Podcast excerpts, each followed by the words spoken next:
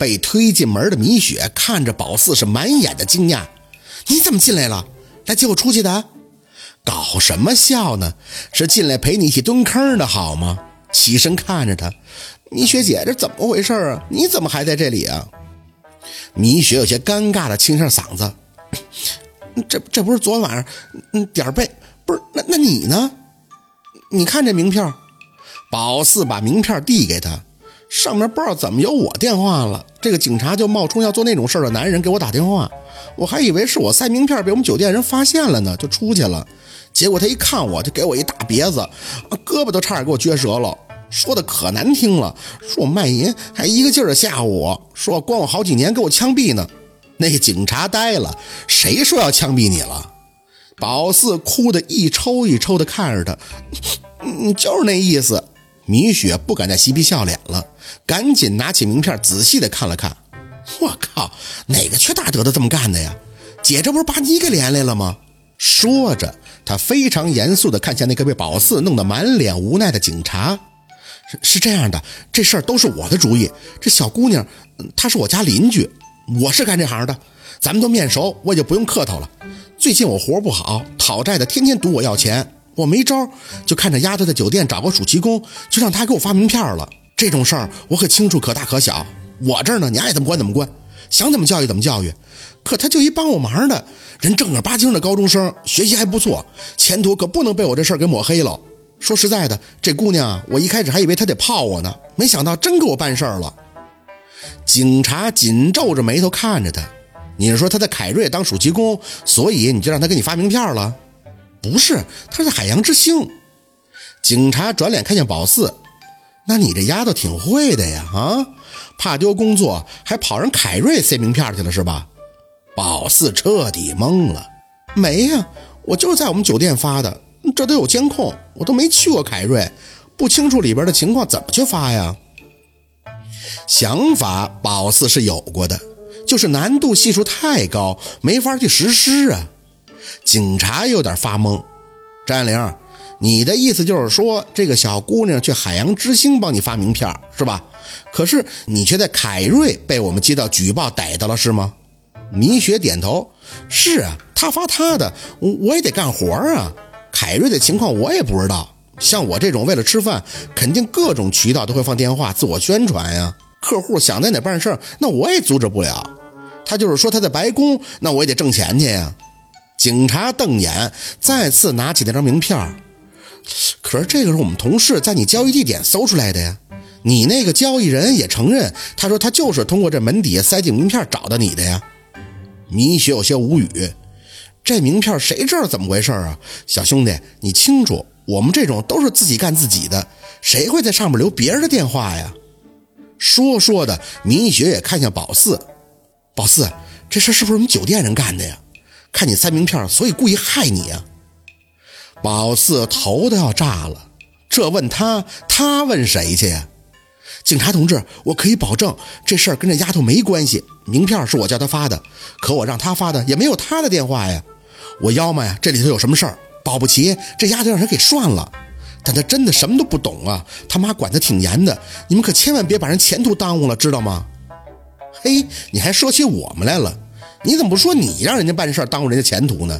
是你在害他，他这属于传播介绍拉皮条，你明白吗？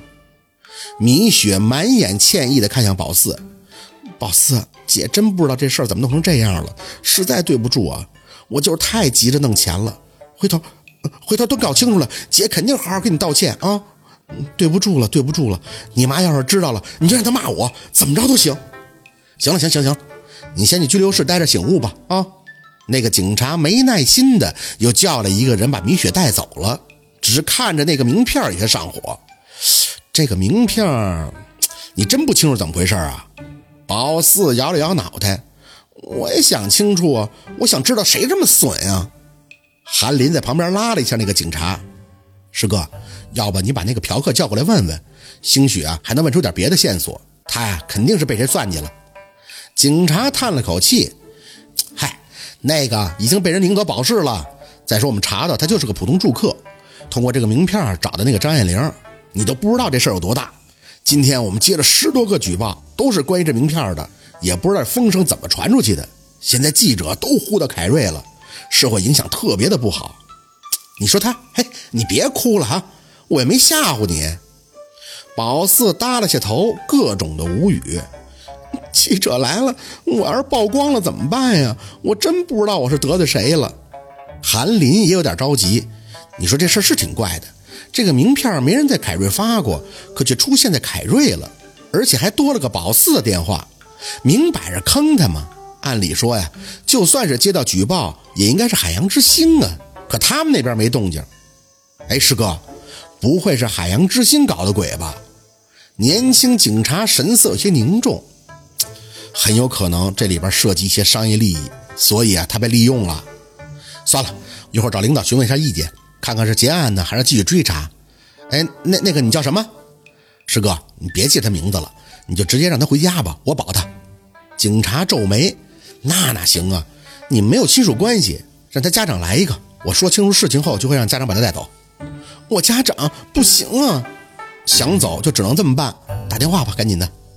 宝四犹豫地拿出手机，翻了一下通讯录，只能去找他那个福星了。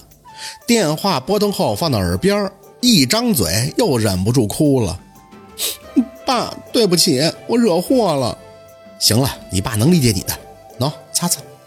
宝四坐在大厅里，等着夏文东听完情况，好带他走。接过韩林的纸巾，擦了擦眼泪。我得多哭，这种由头的话，我多哭哭没坏处的。韩林失笑，我第一次听见这种说法的，败火呀！哎，对了，你现在跟你父母住这儿了，那小六呢？小六在老家上高中了吗？没有，他在县里念中专，还有一年毕业。那你暑假为什么要打工啊？怎么回老家呀？不回去不想，就是为了回去才要挣钱的呀，要不然过年怎么回呀？高一的寒假，若军倒是对宝四回老家没发表什么意见，还给他置备了些年货让带回去。等到了高二这年寒假过年，若军就说建议宝四不要回去，回那么勤做什么呢？宝四问他说：“一年回去一次，那还叫勤吗？”他说是建议，可态度坚决。说宝四高一都回去了，高二再回去一趟，真没有这必要。总不能人回去了，钱没回去。还说现在是非常时期，若文还欠着夏文东的钱，他不能看着他娘家一直欠夏文东的情分，也要攒钱帮着还的。宝四理解若军，知道钱难挣，他拼命工作也是要给若文分忧。可宝四想回老家，想若文他们。高二走的时候，若军已经生气了。板着脸甩给了宝四一千块钱，让宝四来回坐车费以及给老家买东西用。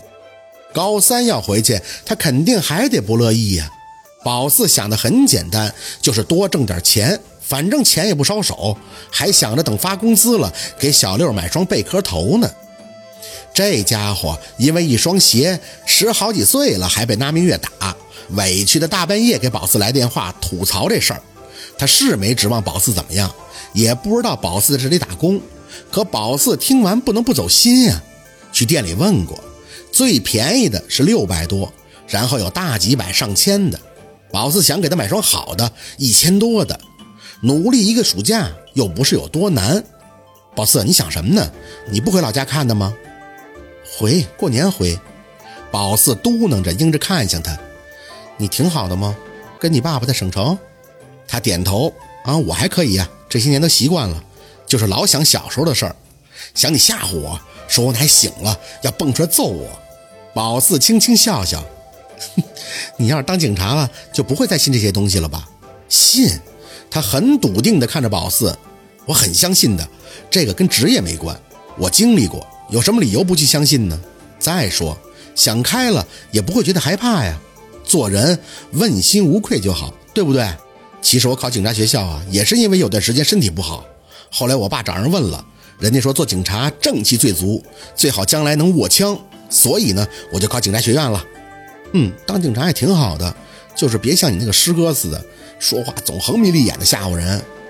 没敢问他妈孙桂香的事儿，想着这也应该是他的一道伤疤，毕竟死无全尸的。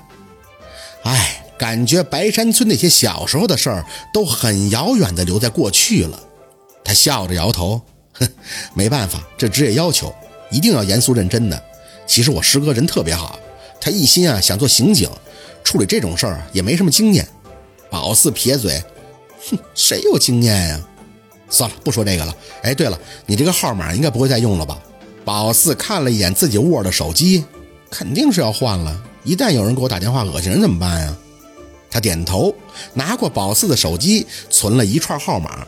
这是我的号，你换新号了就给我来个电话，记着啊，一定要告诉我，发短信就行，千万别跟小时候似的无影无踪的。宝四抿着嘴角摇头，不会的，这次的事儿还得谢谢你呢。不然的话，我都不知道你这师哥还得审讯我到什么时候。这次的事儿啊，一定长点心。这边我一会儿问问师哥，看看是哪儿出的问题。但不管你是被谁把号码印在名片上的，这种事儿都不能再干了，知道吗？不然影响太恶劣了。到时候处罚这一方面，你就是一百张嘴都说不清楚。宝四重重的点头，嗯，我知道了。我就是缺心眼儿，反正那是什么东西？